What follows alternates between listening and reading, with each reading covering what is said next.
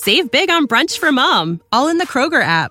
Get 16 ounce packs of flavorful Angus 90% lean ground sirloin for $4.99 each with a digital coupon. Then buy two get two free on 12 packs of delicious Coca Cola, Pepsi, or 7UP, all with your card. Shop these deals at your local Kroger today or tap the screen now to download the Kroger app to save big today. Kroger, fresh for everyone. Prices and product availability subject to change. Restrictions apply. See site for details.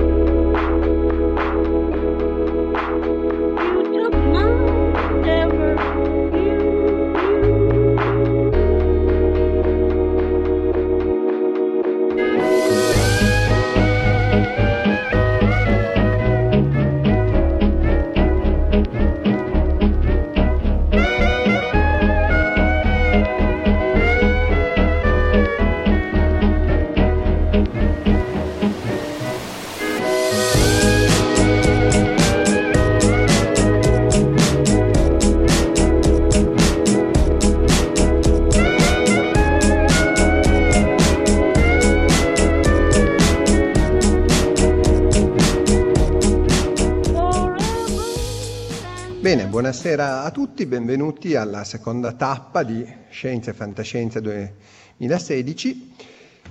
E oggi è un incontro, diciamo, chiave perché il tema è, eh, di quest'anno è sì in generale l'intelligenza artificiale, ma in particolare la robotica e non sto neanche a spiegare il perché, dato che credo che l'incontro di oggi sarà la migliore spiegazione perché eh, davvero se in parte già l'intelligenza artificiale è passata dalla fantascienza alla vita quotidiana, perché cose come questo semplicemente noi ormai ci siamo abituati, no? che c'è un computer, uno scrive delle cose, viene fuori eh, un'immagine, si proietta su uno schermo, tutto. ma fino a poco tempo fa era fantascienza, cioè noi eh, i- la maggior parte dei grandi racconti di fantascienza che leggiamo ancora oggi con piacere sono stati scritti con una macchina da scrivere, non con un computer. Ehm, quindi questo in parte è già successo, ma adesso davvero il salto futuro eh, è proprio eh, soprattutto legato alla robotica e lo vedremo in particolare oggi.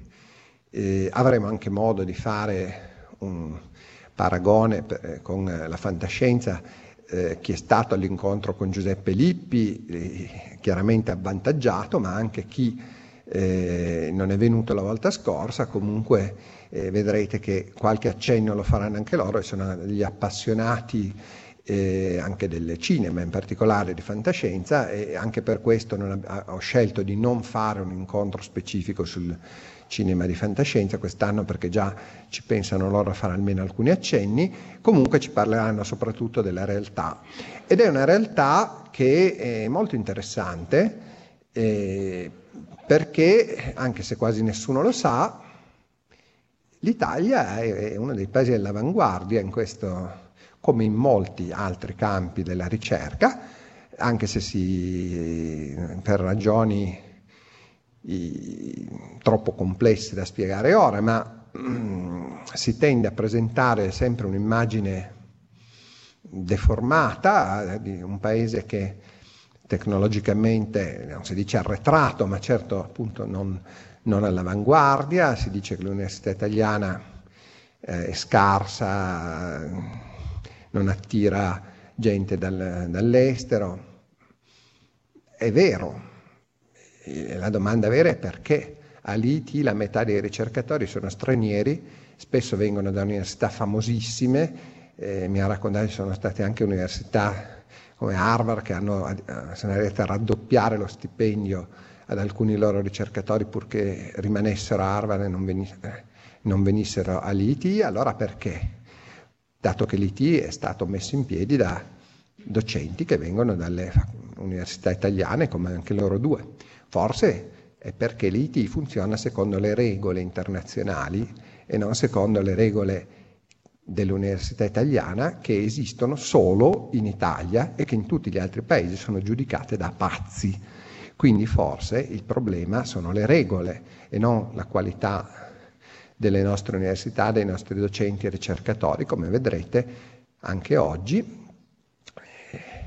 da quello che loro ci racconteranno, vedrete che cosa sappiamo fare in Italia quando ce lo permettono.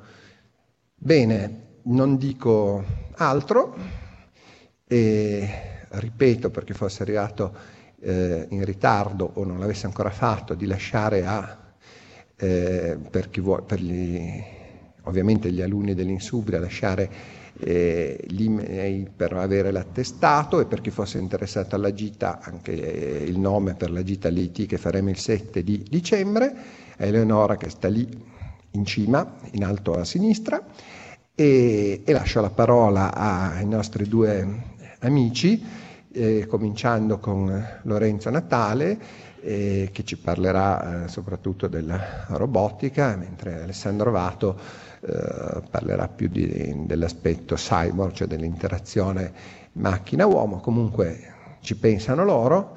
Eh, io solo li ringrazio davvero per la gentilezza eh, e la disponibilità e eh, Aggiungo solo che sono particolarmente felice eh, per tutti e due ovviamente, però eh, in particolare così, per il fatto di aver qui Alessandro che è stato mio compagno di università e che siamo, uh, non avrei mai immaginato che ci saremmo trovati un giorno qui a parlare di queste cose, ma ovviamente mi rende estremamente felice.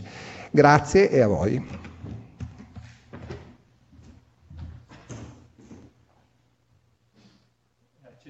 Il microfono? Ok. Buonasera a tutti, eh, mi chiamo Lorenzo Natale, come già anticipato da, da, da, Paolo e ringrazio Paolo in particolare per avermi dato l'opportunità di parlare questa sera. Um, vi parlerò di robotica, in particolare robotica umanoide, eh, il campo di cui mi occupo e cercherò anche di fare qualche collegamento con la fantascienza, visto il tema della serata e anche un po' l'importanza che la fantascienza ha nel, nella robotica. Um, beh, voi sapete dove è Genova, forse questa slide l'avrei dovuta accorciare. Ci troviamo nell'entroterra di Genova, un istituto relativamente nuovo, partito nel 2004 formalmente, in pratica intorno al 2007. Uh, con, i, con, i, laboratori con attività scientifica. Um, L'Istituto Italiano di Tecnologia si occupa di vari temi um, che vanno dalle neuroscienze eh, sviluppo di farmaci ehm, e così via, fino alla robotica, che forse è uno dei, dei temi più noti perché è più di impatto visivo. Eh, la robotica occupa un piano dell'istituto e vedete alle mie spalle alcuni dei sistemi robotici che abbiamo realizzato eh, negli anni e vanno dagli, dagli animaloidi, quindi dai quei quadrupedi che vedete in basso a sinistra, fino a robot umanoidi di varie dimensioni eh, io mi occupo di ICAP, lavoro in ICAP Facility, che è il dipartimento che sviluppa questi due robot che vedete qua, eh, ICAB e R1, che è un robot che abbiamo realizzato più recentemente. Questa è una fotografia che fa vedere un po' il gruppo di persone che lavorano sul robot ehm, nel dipartimento. Eh, ci occupiamo di tutti gli aspetti che vanno dallo sviluppo del, della piattaforma allo sviluppo dell'intelligenza, quindi abbiamo uno staff tecnico eh, costituito da ingegneri meccanici, ingegneri elettronici, informatici che realizzano software, meccanica ehm, ed elettronica del robot e poi un, una parte di, di, team che eh, sono appunto ricercatori, studenti di dottorato e postdoc che invece si occupano della parte più legata alla ricerca allo sviluppo delle capacità del robot. Che genere di robotica studiamo? Robotica di servizio, ossia ehm, sistemi robotici che possono affiancare l'uomo in eh, compiti eh, come ve- vedete raffigurati nella slide, di tutti i cosiddetti di tutti i giorni. Quindi darci una mano in casa, portare degli oggetti a una persona con parziale mobilità, eh, riassettare la camera, ehm, cucinare e così via, a seconda poi della, della, bravura, della capacità che avremo di risolvere questi problemi, che possono essere semplici come afferrare un oggetto, complicati come fare il letto e sistemare la casa. A che punto siamo con la robotica? Um, faccio vedere questo video perché per me è molto interessante e fa vedere un sistema robotico industriale standard che esegue un, un compito piuttosto sofisticato che è l'assemblaggio di un cellulare. Faccio vedere questo video perché dimostra quanto i robot siano capaci, siano efficaci per risolvere task, compiti molto specifici. Questo è un task che una persona probabilmente fa fatica a costruire e realizzare. Vedete come il robot si muove con efficienza, precisione ehm, ed efficacia.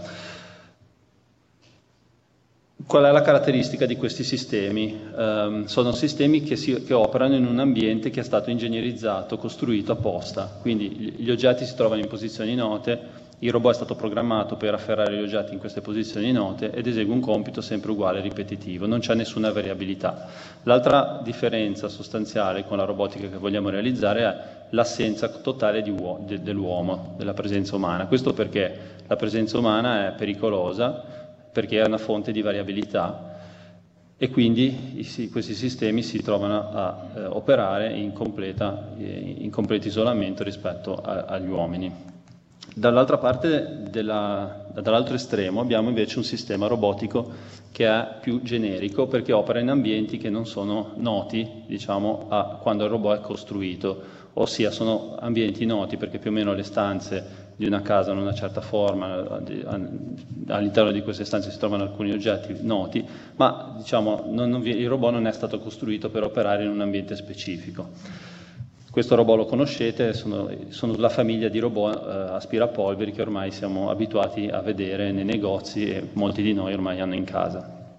Questi sistemi sono generici perché come dicevo prima, operano in un ambiente non noto a priori, gli oggetti possono essere in posizioni variabili, Um, qual è la, la, il limite? Chiaramente capite che è un limite molto forte. Non, il robot non fa molto, si muove in maniera semi-casuale.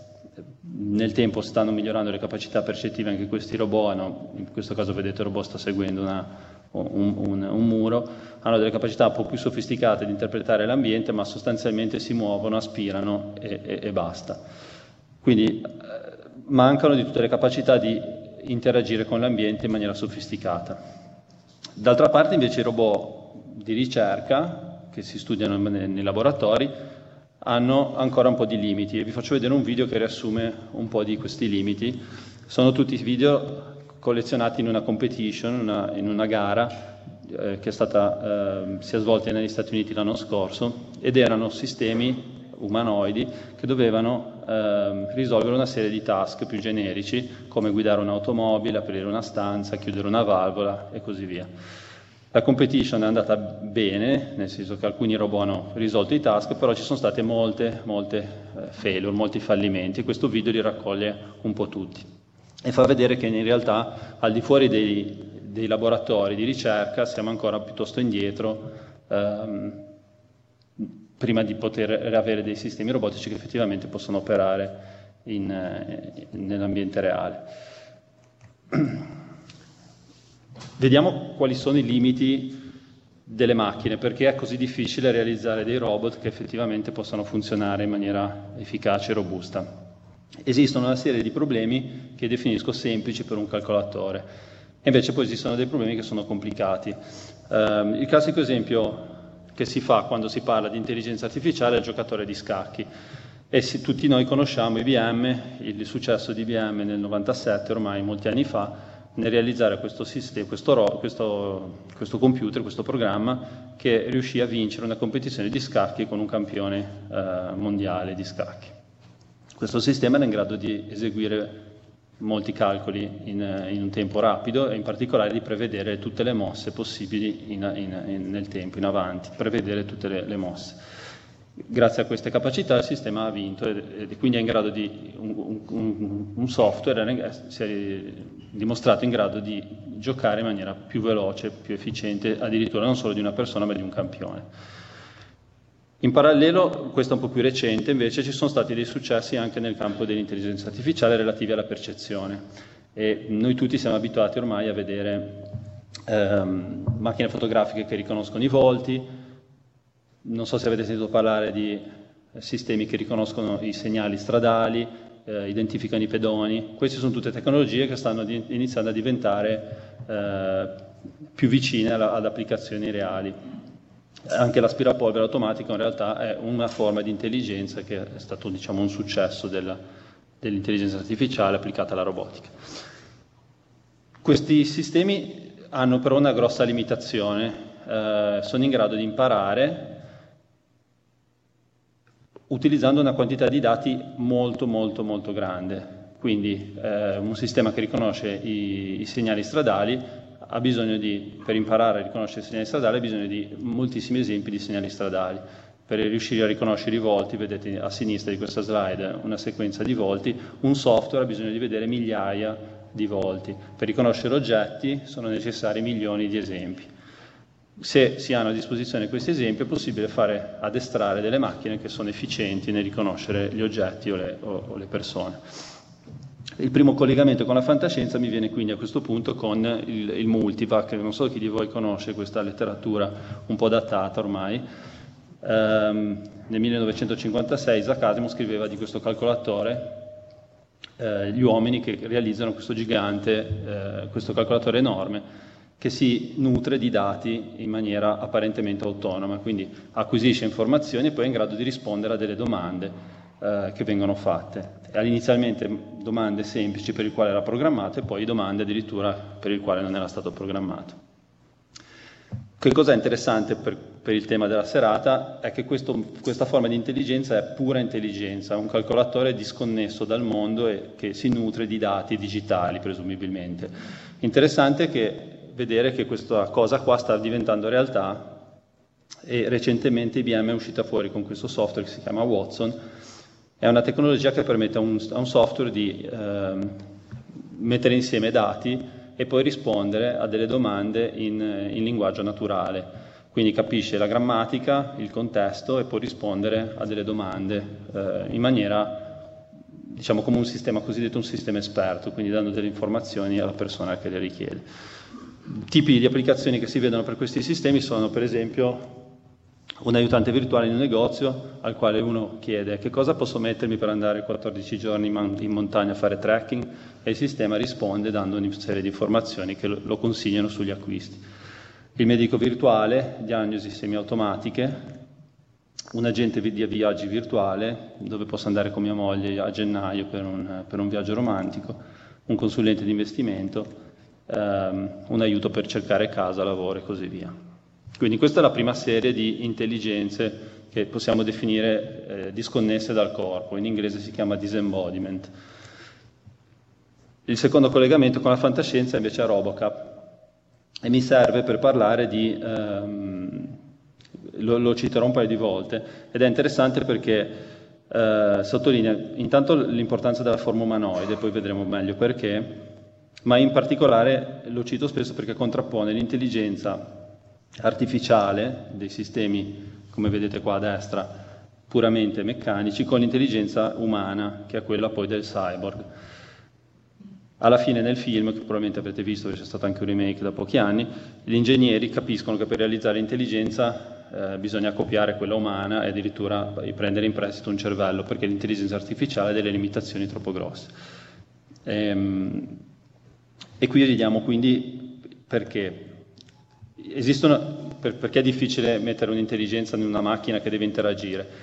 Esistono dei problemi che invece sono semplici per l'uomo. Prima abbiamo visto degli esempi semplici per il calcolatore, ma complicati per l'uomo. Un uomo impiega anni a imparare a giocare a scacchi. Okay? Una macchina invece probabilmente impara velocemente. Invece esistono dei problemi che per noi sono semplici, ma che per le macchine diventano molto difficili. E il primo esempio è la percezione. Tutti noi siamo abituati a decodificare immagini senza fare nessuno sforzo. Prendete una fotografia, la guardate, il cervello esegue dei calcoli in un certo modo e estrae il contenuto delle informazioni, in questo caso la pantera. Un'altra serie di eh, problemi semplici per il cervello umano sono il controllo del movimento. Vedete due, due, esempi, il giocatore di scacchi che non deve decidere solo la mossa ma deve effettivamente afferrare il, il pedone, oppure il, il, movimento cosiddetto multi, di controllo coordinato, multi-joint, multi, uh, del corpo intero, che prevede la coordinazione e la dinamica, per esempio, di un tuffatore acrobatico. Per cui nasce un, un po' di anni fa è nata una branca dell'intelligenza che si si poneva come obiettivo non solo realizzare un software in grado di risolvere dei problemi, ma anche un, un, un, software che era in grado di interagire in maniera intelligente con l'ambiente, andando a sfidare la visione dell'intelligenza pura all'Asimov del multivac, dicendo che in realtà gli animali sono più intelligenti di un software perché risolvono dei problemi molto complicati che a noi sembrano semplici, come muoversi, trovare il cibo, mangiare, percepire l'ambiente e così via.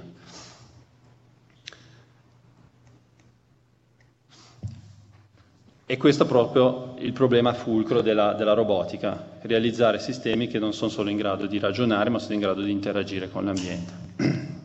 Vediamo le applicazioni della robotica. Esistono vari eh, vari tipi di robotica, avevo già parlato della robotica di servizio che è collegata alla robotica spaziale. Um, e sono alcuni esempi di robot, li faccio vedere poi meglio dopo in una slide con le figure, poi c'è l'ambito militare purtroppo, l'ambito civile, sistemi robotici che sono in grado di intervenire in ambiente eh, pericoloso, quindi dopo una, un terremoto, dopo una, un disastro nucleare, e poi infine le applicazioni industriali cosiddette avanzate, l'Industry 4.0, dove i robot non sono più isolati ma cooperano con le persone per risolvere dei compiti generici, quindi dove gli oggetti possono essere in posizioni diverse, gli oggetti da manipolare possono cambiare nel tempo e così via. Infine esistono dei robot che sono puramente di ricerca, e sono per esempio i robot che abbiamo realizzato all'Istituto Italiano di Tecnologia. Sono, applica- sono robot che non sono necessariamente pensati per un'applicazione, ma sono pensati per fare ricerca, quindi per i ricercatori stessi, studiare l'intelligenza, il problema della, dell'intelligenza nelle macchine e così via. Queste sono alcune fotografie che vi fanno vedere questi sistemi. In, in questa slide ho riportato i robot costruiti per servizio, perché hanno una caratteristica comune che diciamo, è, il fatto di essere robot eh, in qualche modo accattivanti, curati anche nell'aspetto estetico, perché sono robot che devono interagire con, con l'uomo. Invece poi esistono sistemi come questi che sono robot di, più, eh, di applicazioni civile, civili, quindi robot che devono essere forti, eh, perché magari devono spostare dei, dei pesi, devono, non devono interagire con le persone perché interagiscono in, in situazioni di emergenza dove la, le persone sono già eh, state evacuate per motivi di sicurezza e quindi sono, più, eh, sono, meno curati dal punto di vista estetico, sono anche più pericolosi, sono robot tipicamente pesanti e di dimensioni elevate.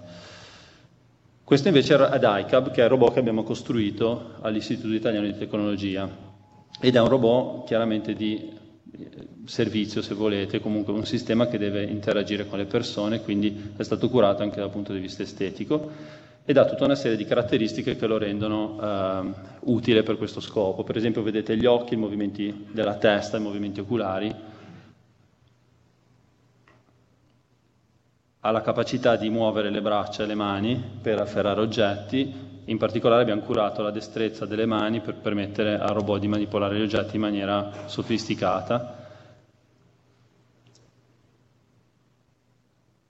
E questo robot usa la visione per interagire con l'ambiente per capire dove sono gli oggetti, afferrarli e eh, diciamo, risolvere, portare a termine dei compiti in maniera eh, adattabile, in maniera che dipende appunto dal, Ecco, vedete in questo caso il robot indica un oggetto.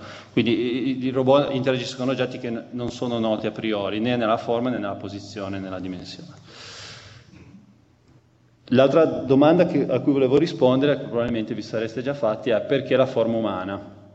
Um, per farlo cito di nuovo Robocop, perché in una sequenza del film si vede in maniera molto chiara perché la forma umana è utile. Non so chi di voi ha visto la versione originale di Robocop.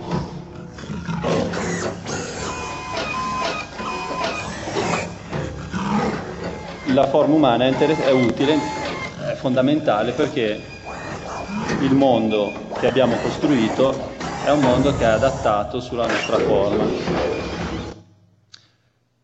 Eh, ossia, i, i, gli oggetti con cui dobbiamo interagire, l'ambiente nel quale ci muoviamo, sono tutti costruiti su, su, sulla base della forma umana. Quindi se noi vogliamo avere un robot che può interagire, usare nostri, gli oggetti con cui lavoriamo noi ogni giorno, può fare delle cose nell'ambiente in cui viviamo, dobbiamo realizzarlo probabilmente con una forma umanoide. Non è detto che la forma umanoide sia l'unica che ci permette di risolvere certe cose, per esempio le, le, ruote possono essere più che sufficienti per molti task, ma se volete un sistema eh, completamente eh, autonomo, probabilmente le gambe sono la soluzione migliore e le mani umane sono la soluzione migliore per un sistema versatile che può fare tutte le cose che facciamo noi. Vedete alcuni esempi qui, la tastiera che è chiaramente costruita sulla forma delle dita umane, gli oggetti con cui lavoriamo ogni giorno, i piatti della lavastoviglie probabilmente il modo migliore per poterli afferrare ed estrarre sono avere, de- avere, delle mani, le scale di casa che si possono fare agevolmente se è un, un sistema con le gambe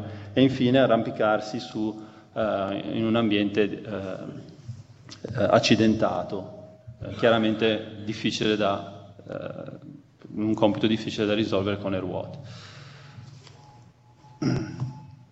Veniamo adesso al primo problema della robotica, che è quello che, di cui ho anticipato già un po' prima, il coordinamento motorio, eh, quando si utilizza tutto il corpo per eseguire dei compiti. E vediamo subito a cosa mi riferisco. Eh, anche in questo caso faccio una, un riferimento a, a Yorobot. Vedete?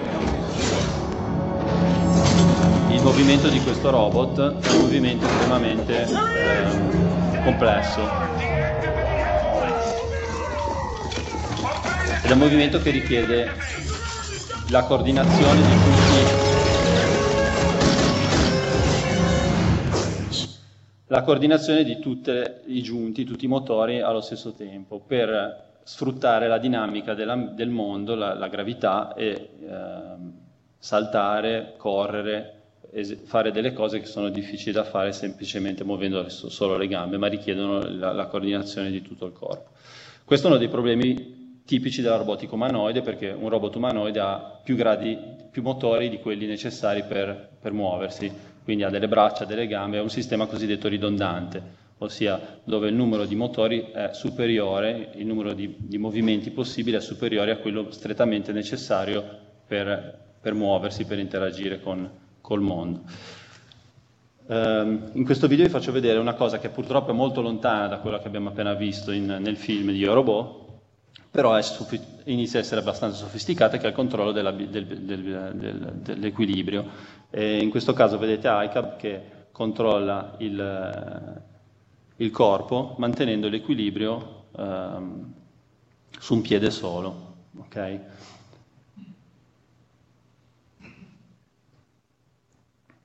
Una cosa interessante è che questo mentre mantiene l'equilibrio può ricevere anche dei disturbi esterni, quindi non è un sistema cosiddetto preprogrammato, ma un sistema che si adatta all'interazione esterna, che chiaramente non è prevista al momento in cui il robot è programmato, è costruito. Quindi ha la possibilità di sfruttare dei sensori ed è in grado di interpretare le informazioni dei sensori in maniera efficiente, efficace per mantenere l'equilibrio in questo caso, quindi compensare i disturbi esterni. Un sistema industriale tipicamente non ha interazione con col, con una persona, quindi questa è una, una delle grosse differenze. Torniamo alla, alla fantascienza, perché mi interessa adesso parlarvi di una cosa che abbiamo già un po' visto, ma che diventa più importante adesso, che è il, il ruolo del corpo. Mi ricito Asimov perché da un certo punto di vista i robot di Asimov sono robot ehm, Molt, la fantascienza di Asimov è molto incentrata sul, sull'intelligenza, di nuovo, quindi sul cervello positronico, e i robot di Asimov sono robot che ehm, diciamo, hanno, hanno, un'intelligenza molto sofisticata. Si fa poco riferimento all'importanza del corpo nella, nella fantascienza di Asimov, anche se poi i robot nella loro evoluzione inizialmente sono di metallo e poi diventano anche di, di pelle, diventano addirittura uguali all'uomo. In contrapposizione, gli androidi di Blade Runner sono dei, dei, dei, dei sistemi artificiali che invece sono costruiti come l'uomo, sono più sofisticati dell'uomo, hanno capacità maggiori, possono sopportare il freddo, possono, hanno una forza maggiore e così via, però sono fatti di pelle, sono fatti di pelle, hanno dei muscoli, hanno degli occhi. Ehm, qui vedete, se, chi ha visto il film conoscerà la persona che ha realizzato gli occhi dei, dei, dei, degli androidi. E mi interessa citare questo film perché appunto introduce l'importanza non soltanto del cervello, che forse è più presente in Asio, ma anche del, del materi- dei materiali del corpo del, del, dei robot. Uno dei problemi della robotica infatti è proprio quello di realizzare dei materiali opportuni per ricoprire robot e questa cosa la vediamo in due, uh, in due aspetti principali. Uno sono i motori, e ora vedremo cosa vuol dire, quindi i muscoli artificiali, e l'altro invece è la copertura pelle, del, del robot, quindi la pelle artificiale con cui probabilmente è necessario ricoprire i robot. Questo video fa vedere un robot che non è il nostro, non è iCab, ma è un robot simile, realizzato sempre all'Istituto di Tecnologie, ed è un robot particolare perché utilizza dei motori che sono elastici, questo perché si ispirano al funzionamento dei muscoli umani che sono ehm, più simili a delle molle meccaniche che a dei motori tradizionali elettrici. Cosa vuol dire? Vuol dire che quando voi vi muovete utilizzate non tanto dei motori rigidi, ma dei motori, dei muscoli che sono elastici, quindi è come se aveste delle molle che tirano il, il corpo. Um, e questo permette a, al corpo umano di essere più cedevole, di adattarsi meglio all'interazione con l'ambiente. Questo sistema, questo robot è stato costruito con un'approssimazione dei muscoli che, utilizzando proprio delle molle meccaniche. Il risultato, lo vedete nel video, è un sistema che è cedevole, quindi assorbe gli impatti e mantiene l'equilibrio anche se c'è qualcuno che lo spinge, che, che, che, lo disturba spingendo. Vedete come i giunti sono elastici e si adattano all'interazione. Questa cosa viene proprio realizzata utilizzando delle molle fisicamente, come dicevo prima ispirandosi all'elasticità dei muscoli. Ci sono poi tutta una serie di studi che non sono ancora sufficientemente maturi da permettere un'implementazione sul robot, dove si studia proprio la realizzazione di sistemi ehm, dei muscoli artificiali utilizzando dei polimeri, dei materiali ehm, più simili a, ancora delle molle meccaniche ai, ai muscoli. Ma questo diciamo, non, non, è una cosa che ancora ha un livello di maturità tecnologica tale da poter avere dei robot ehm, completi. L'altra parte collegata, parlavo prima di pelle, l'altro, l'altro aspetto interessante eh, e questo invece riguarda la robotica di ICAB, è la realizzazione di una copertura del robot. E questo ha due utilità. Uno, permettere al robot di sentire il contatto, quindi avere una pelle sensorizzata, e l'altro è avere la possibilità di coprire il robot in modo da proteggerlo e in modo anche da proteggere le persone da poter inserire, mettere le mani in posti che sono pericolosi, per esempio i giunti del robot. Se voi pensate il robot che chiude il braccio, se, se una persona può inserire le mani dentro al meccanismo potrebbe farsi male, quindi è pericoloso avere il robot completamente scoperto. Una delle cose che probabilmente un robot del futuro dovrà avere sarà una copertura che impedirà alle persone di inserire le mani in punti pericolosi. E quindi questo è un aspetto diciamo, di ricerca che richiede la realizzazione di materiali anche sofisticati, che, essere, eh, che devono essere elastici perché chiaramente devono potersi tirare e deformarsi quando il robot si muove. Non siamo ancora a quel livello, però abbiamo realizzato una copertura per iCab che gli permette di sentire il contatto e vedete qui come funziona. Queste zone nere che vedete ricoperte sono un sistema di sensori. Vedete la persona tocca il robot e in questo punto vedete queste macchie rosse che si accendono e fanno vedere che il robot misura la pressione. Questa pelle permette al robot quindi da un certo punto di vista di ripararsi, di proteggersi dal, dal, dal, dal, contatto, ma anche di sentire la pressione quando si appoggia o quando interagisce con una persona, quando tocca una persona. E, è, è, utile da un, vista, da un, punto di vista, di sicurezza per evitare che il robot fa, sia pericoloso, urti una persona, ma anche semplicemente per poter controllare la forza se il robot deve appoggiarsi a un tavolo o per camminare, magari per tenersi a, dei, a, dei, a, una ringhiera, per salire delle scale o semplicemente per eseguire un compito come possiamo fare noi seduto a tavola.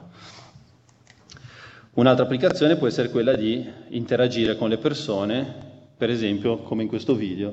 Sentendo il contatto, iCab permette a una persona di mostrargli come eseguire un compito, in questo caso versare una, un, un, liquido, eh, una tazza in un, in un, contenitore.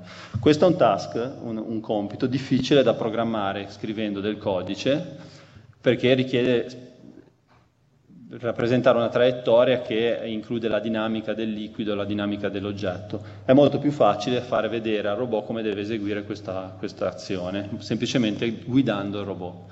E questo permette anche a una persona non esperta di programmare il sistema, di programmare ICAB. E questo è uno dei modi con cui si pensa che in futuro, non troppo avanti nel tempo, degli operai potrebbero per esempio utilizzare un robot, cooperare con un robot in una catena di montaggio.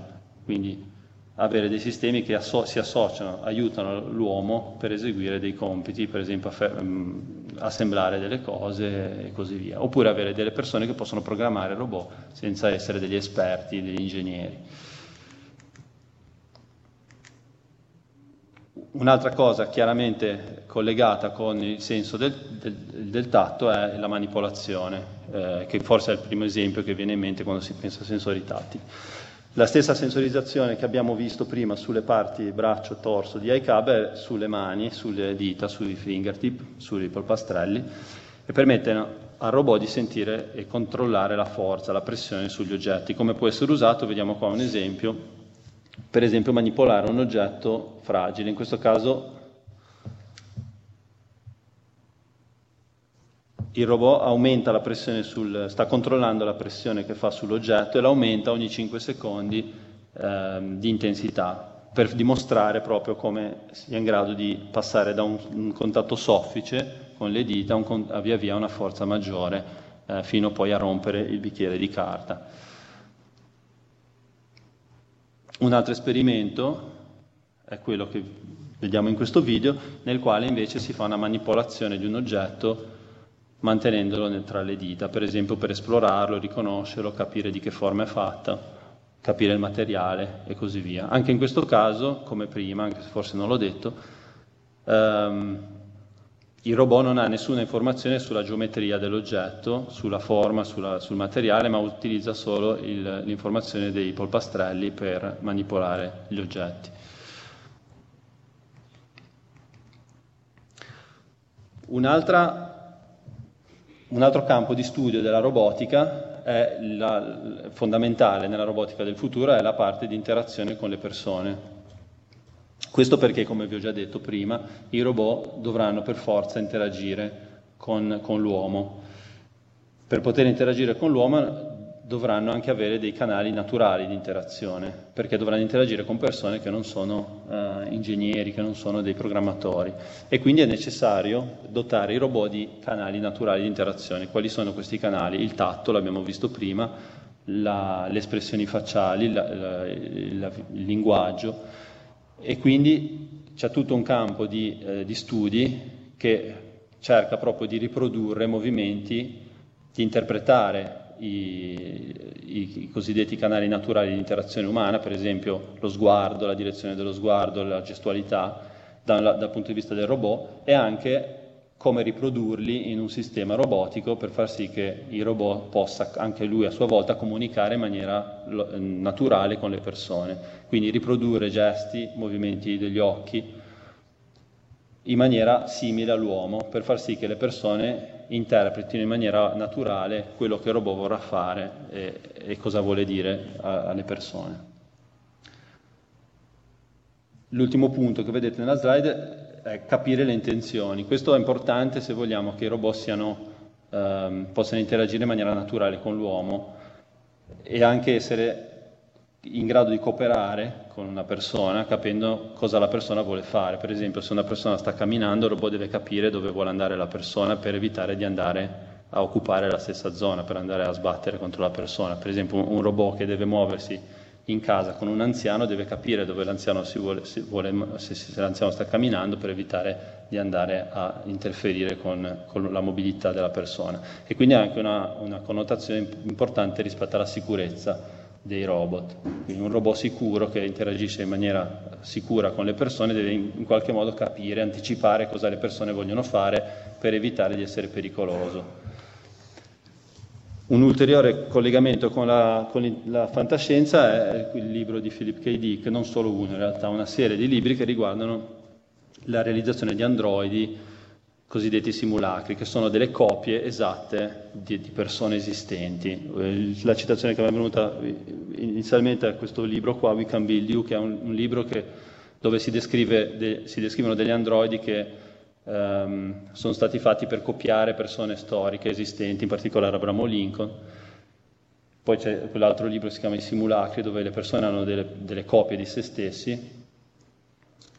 E questa cosa, possa, per quanto strana possa sembrare, in realtà esiste, perché c'è un professore giapponese che realizza dei simulacri, se vogliamo, degli androidi, che sono copie esatte di persone esistenti. Ha partito con, mi pare, sua figlia, sua moglie, poi si è replicato se stesso lo vedete qua.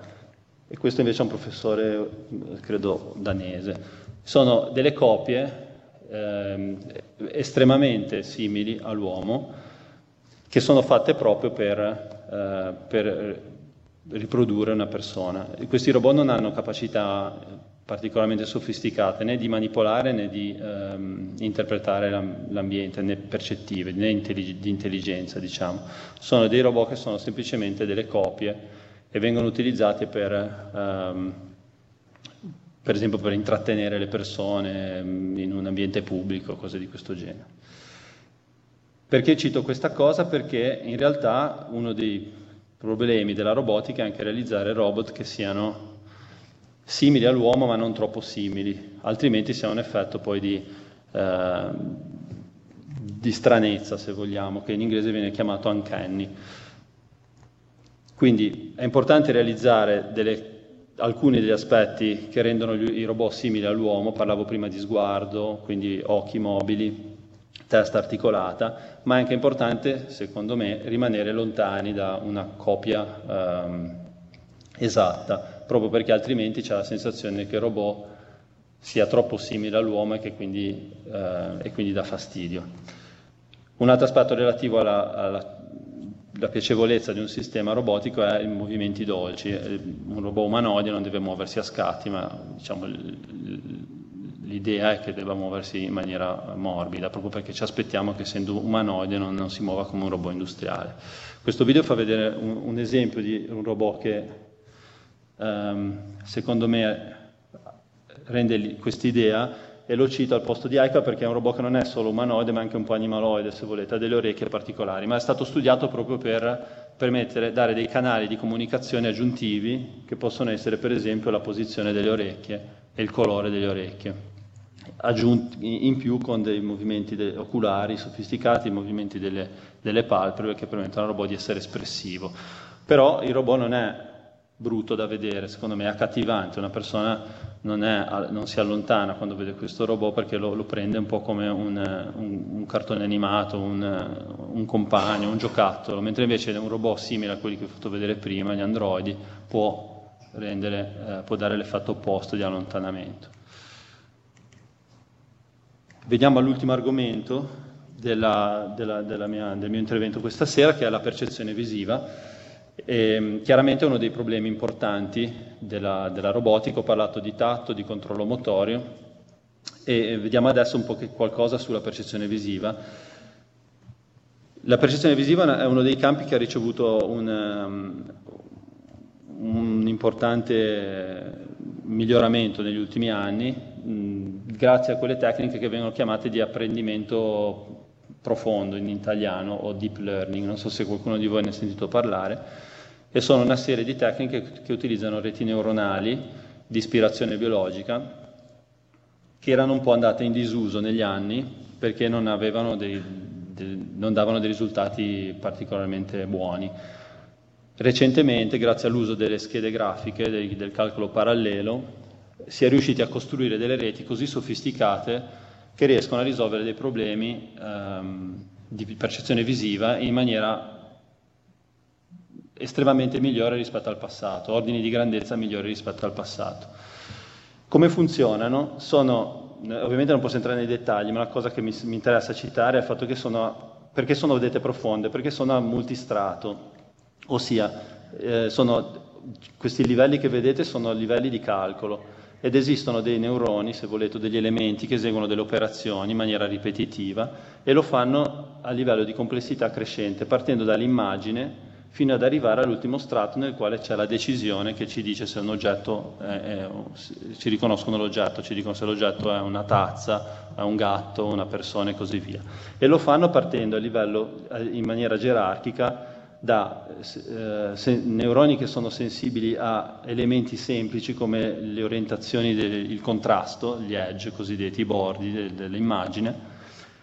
Questi oggetti vengono poi messi insieme in parti di oggetto, quindi vedete a questo punto del, del calcolo ci sono dei neuroni che sono sensibili a delle parti di oggetto, per esempio a una gamba di una sedia, a un, a un, a un piano, eh, un tavolo e così via, e poi alla fine della, del, del, calcolo, del processing, sugli strati più esterni dei, si, si, possono trovare dei neuroni che diventano poi sensibili a questo punto all'unione delle parti di oggetto, quindi a un, a un, a un tavolo che è fatto da un piano, da delle gambe, a un volto che è fatto da occhi, da, da labbra e così via. Qual è la limitazione di questi sistemi? Eh, ritorniamo a quello che vi dicevo prima hanno, questi sistemi possono essere addestrati per riconoscere gli oggetti, ma per farlo hanno bisogno di una quantità estremamente elevata di immagini che sono un po' rappresentate qui. Cosa vuol dire un numero elevato di immagini? Vuol dire milioni di immagini, migliaia di esempi di un singolo oggetto, per esempio la categoria dei gatti per fare training di, questi, di queste reti è costituita da 8.000 esempi di gatto poi ci sarà l'esempio di tazze, saranno 8.000 tazze, ci sarà l'esempio di automobili, saranno altri 8.000. Grazie a queste enorme quantità di dati scaricati da internet si riesce a fare il training, l'addestramento di una rete così complessa che però ha delle performance, delle capacità molto evolute di riconoscere gli oggetti, così evolute che si è arrivati a dei salti quantici, non proprio quantici, come magari un paio di ordini di grandezza sì, rispetto a quello che si faceva qualche anno fa. La limitazione però per un robot è che questi sistemi hanno bisogno di questa quantità di immagini. Un robot non, non ha la possibilità di acquisire questi dati, perché richied- diciamo, l'acquisizione di questi dati richiederebbe decine di anni di vita di un robot. Quello che stiamo studiando, che è una delle sfide, è come fare in modo che una stessa rete di cui vi ho parlato prima possa essere adattata per funzionare in, in tempo reale, per permettere a un robot di imparare a riconoscere un oggetto a partire da pochi esempi diciamo, una decina di esempi di un oggetto, che è un, un, numero ragionevole per un sistema che deve imparare in qualche minuto.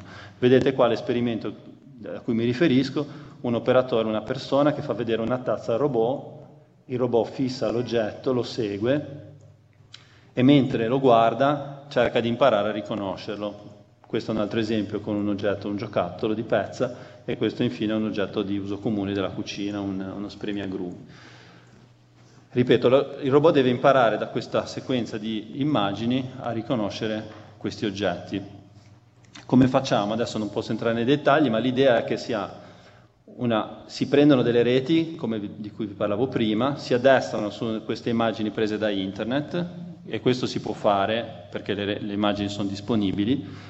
Per farvi capire, questo addestramento richiede settimane di calcolo, poi si prendono un po' di immagini dal robot, queste sono immagini su internet, sono immagini chiaramente generiche, poi si prendono alcune immagini dal robot e si fa un adattamento di questa rete dopo che è stata addestrata su queste immagini. E questo adattamento richiede qualche ora. E questo viene fatto sempre mentre il robot è spento, quindi off- offline si dice, e poi al volo, quando arrivano oggetti nuovi, si fa un, un apprendimento rapido con poche immagini presi al volo dal robot. Quindi partendo da queste immagini, adattando la rappresentazione, la rete su delle immagini prese dal robot sempre offline, poi al volo si riesce a fare l'adattamento rapido e a permettere al robot di riconoscere oggetti nuovi. Questo video per concludere vi This fa vedere esattamente cosa okay. vuol dire. Show me this wonderful ball. Quindi la persona va dal robot, immagino che capiate il semplice inglese che, che viene utilizzato. Okay. Now I know the ball. È stato mostrato la palla al robot, il robot non sapeva riconoscere la palla, adesso è in This grado di toy. riconoscere Okay. la palla. Show me this wonderful Si può andare toy. avanti, si fa vedere questo oggetto chiamato genericamente giocattolo. Vedete che l'oggetto viene mostrato in più Okay. viste. Now I know the toy.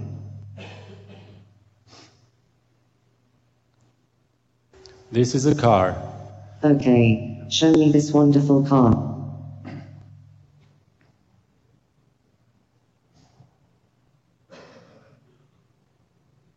Okay, now I know the car. Let me introduce you to Vadim. La stessa cosa si può fare con i volti. Ok, La stessa rete che impara a riconoscere Vadim. gli oggetti può imparare dei volti. E in questo caso impara Vadim, che è persona che sta giocando col robot, impara a riconoscere la persona. Hello Vadim, nice to meet you.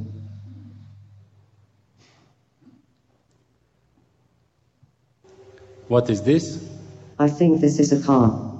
Dopo l'addestramento si può chiedere al robot se è in grado di riconoscere gli oggetti. Quindi il robot è partito senza What avere nessuna I conoscenza degli think this is a oggetti. toy.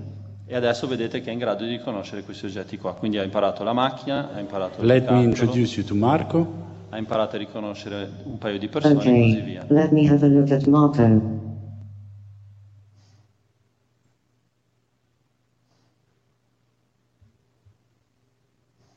Hello Marco, nice to meet you.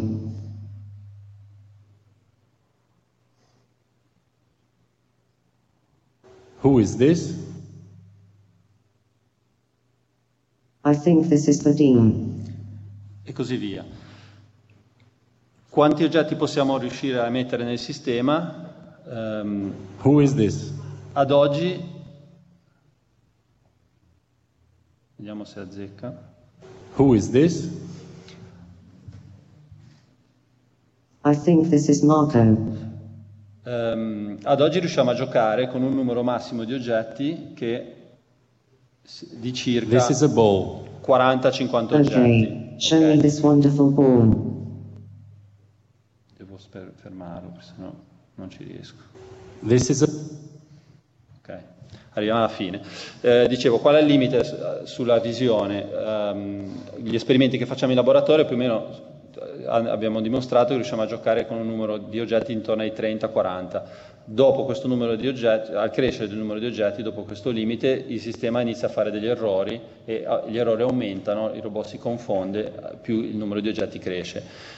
Eh, Cosa vuol dire? Vuol dire che riusciamo a riconoscere ancora gli oggetti, ma il numero di errori diventa via via eh, maggiore. E più o meno arriviamo a una percentuale di, di- di- di errori di successo di 80-85% con una circa quarantina di oggetti e poi questa percentuale di successo scende al crescere degli oggetti. Questo diciamo, è considerato un successo, un buon numero, 80% è un buon numero di riconoscimento eh, nel campo della visione artificiale, ma eh, non è ancora sufficiente per un robot. Dovete pensare che un robot non può sbagliare, perché se voi chiedete a un robot di portarvi una Coca-Cola non volete che torni con un ferro da stiro. Chiaramente volete che il robot eh, sia in grado di riconoscere gli oggetti in maniera affidabile. Quindi quello che in realtà ancora manca è portare un sistema di questo genere a un numero ragionevole di oggetti, quindi aumentare il numero di oggetti che il robot può riconoscere, ma soprattutto portarlo a riconoscerlo con un'affidabilità del 100%, che diciamo, è quello che serve per avere un robot che possa effettivamente funzionare. Se voi avete una- un sistema internet, diciamo, immaginate Google al quale chiedete delle immagini della Torre Eiffel, se il sistema vi, vi risponde con un errore di circa il 5%, forse non succede nulla, magari di 100 immagini che vi, vi fa vedere il sistema, 5 non sono della Torre Eiffel, ma voi vi prendete le restanti 95. Se un robot vi deve portare un oggetto non può sbagliare il 5% delle volte, deve chiaramente non deve sbagliare mai. Se poi deve portarvi degli oggetti da bere può anche andare bene sbagliare ogni tanto, se deve guidare un'automobile capite che la percentuale di errore deve essere zero o piccolissima. Ok? Quindi diciamo, anche se poi vi faccio vedere dei video dove chiaramente le cose sembrano funzionare in maniera eccezionale, ricordatevi sempre che c'è ancora una certa distanza, un certo lavoro so- importante da fare affinché questi sistemi diventino eh, così efficienti per cui possano essere veramente utilizzati al di fuori di un laboratorio. Con questo concludo, se avete delle domande possiamo rispondere adesso oppure forse in fondo, non lo so. Domande forse meglio alla fine e facciamo subito venire Alessandro. Eh, dovete scambiare il computer? Sì. Sì. Ehm, tanto ricordo a chi agli- è esterno all'Insubria che eh, potete sempre trovare le- tutte le notizie e anche i filmati dei nostri incontri, non solo di quest'anno ma anche degli anni passati, sul sito dell'Insubria. Basta andare sulla home page per il programma, sezione eventi, per le registrazioni. Andate invece su comunicazione sala stampa, sezione video. Sono mescolati a- anche a tutti gli altri eventi dell'Insubria, però li trovate facilmente perché sono in ordine cronologico e, e tutti hanno, i nostri hanno tutte scienze, fantascienza, che li individua subito. Ehm, se anche qualcuno vuole eventualmente comunque essere informato personalmente, poi può magari lasciarmi alla fine dell'incontro il suo email e io lo metto nell'indirizzario. Eh, qui ci siamo? Quasi. Quindi possiamo adesso passare alla seconda parte e penso in questo forse avrete notato che eh, molti dei problemi più difficili da risolvere non sono quelli che magari uno si aspetta, quelli di cui si parla più spesso. Anche questa è una lezione interessante, la scienza reale non è sempre proprio identica come viene raccontata ehm, dai giornali, ma a volte anche da certi libri di divulgazione, e poi ci sono anche quelli fatti bene naturalmente. Bene, siamo arrivati alla seconda relazione, quindi lascio la parola a Alessandro Vato. Allora, grazie mille, eh, ringrazio Paolo per l'invito e voi che siete qua e siete riusciti a, rimanere in- fino alla, alla mia relazione, anche se l'ora è tarda. Ma, e io vi eh, vorrei parlare del- di un altro aspetto rispetto a quello, diciamo, dell'aspetto complementare rispetto a quello di cui ci ha parlato in modo molto esaustivo e interessante eh, precedentemente ehm, Lorenzo. Ehm, lo, lo faccio, inizio subito, parto subito facendovi vedere un video. Allora vi chiedo di stare molto attenti a questi video perché ci sono varie, varie questioni, vari, vari temi che, che tratta questo video che è tratto da- da un- dall'inizio proprio dei primi minuti di un, eh, di un- di un film che in Italia non ha avuto grande successo, ma non so neanche se all'estero ha avuto grande successo, però è, è interessante diciamo, dal punto di vista didattico. Vediamo se parte, c'è anche l'audio. Surrogati.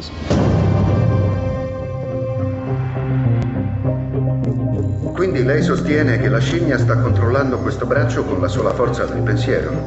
Esattamente. Ci sono 100 sensori, ognuno collegato a una diversa cellula cerebrale o neurone. Persone fisicamente disabili saranno in grado di comandare corpi interamente sintetici. È motivo di grande speranza per il futuro. Grazie alla tecnologia che abbiamo, in tempo di guerra cominceremo a vederne sempre di più. Con l'espansione della capacità produttiva dovuta all'uso in campo industriale e militare, i surrogati sono ora alla portata del grande pubblico, determinando una rivoluzione nella nostra vita. Potrete uscire di casa senza il rischio di malattie o incidenti e avere un aspetto perfetto senza sedute in palestra o chirurgia plastica. Senza alcun dubbio a un certo punto saranno persone come tutte le altre, non saranno mai umane, ma potranno far parte della nostra comunità, senza alcun dubbio per me mai. Con una decisione per 5 a 4, la Corte Suprema ha deliberato a favore dell'uso dei surrogati nella vita quotidiana.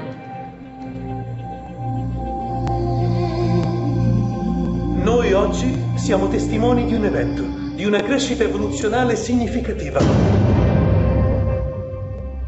Secondo la VSI, l'industria leader nel settore, oltre il 98% della popolazione mondiale usa un surrogato in tutti gli aspetti della vita quotidiana. Siamo nel pieno di un profondo cambiamento. Quello che un tempo era inimmaginabile oggi è diventato inevitabile. Da quando il mondo ha abbracciato i surrogati, il tasso di criminalità è ai minimi storici. Abbiamo assistito a un'incredibile riduzione di crimini violenti, malattie trasmissibili e discriminazioni. Problemi che hanno afflitto la società per secoli, risolti quasi dall'oggi al domani. Noi siamo i creatori. Saremo noi a fabbricarli. Tutto quello che si può fare in una sola macchina. Avete mai visto niente del genere?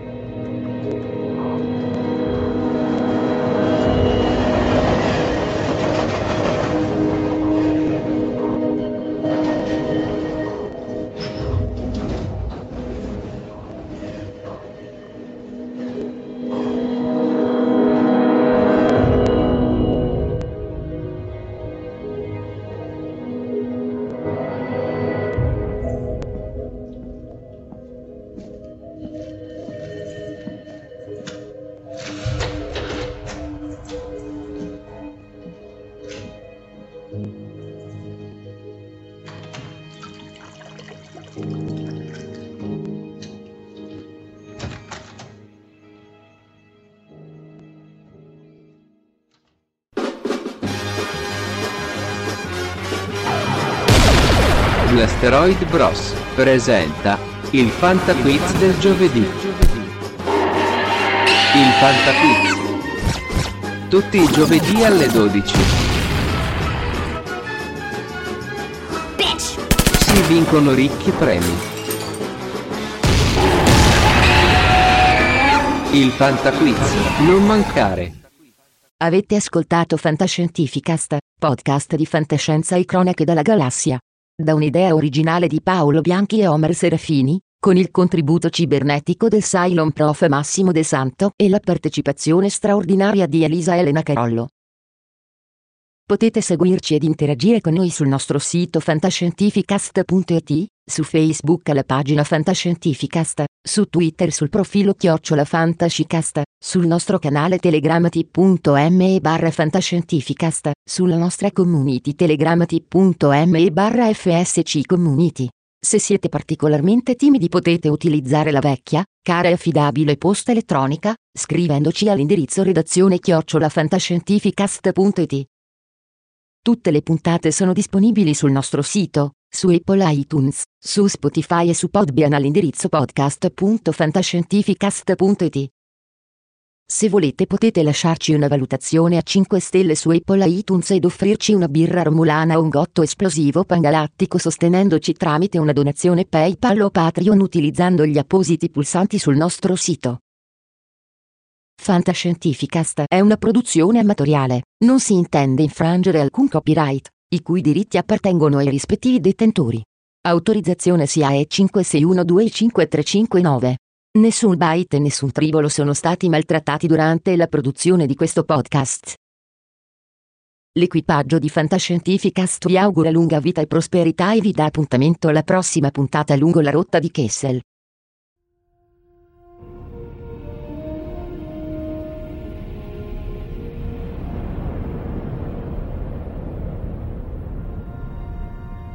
Certo che hanno una gran bella nave.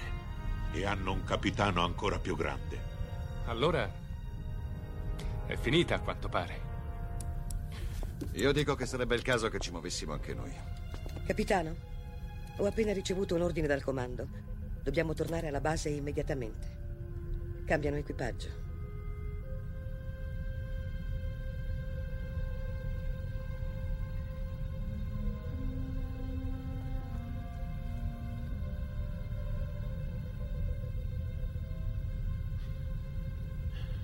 Se fossi umano, penso che ora la mia risposta sarebbe andate al diavolo. Se fossi umano.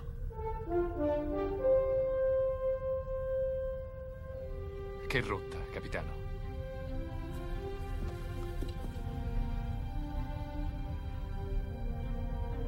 Seconda stella a destra. Poi dritto fino al mattino.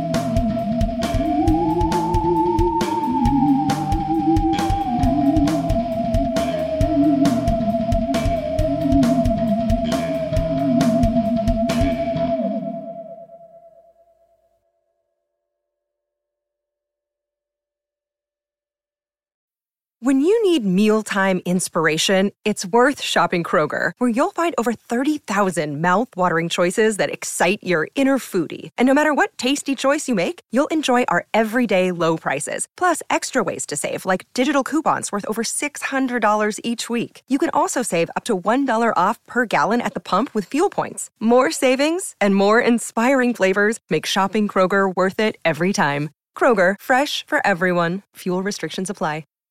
Save big on brunch for mom, all in the Kroger app.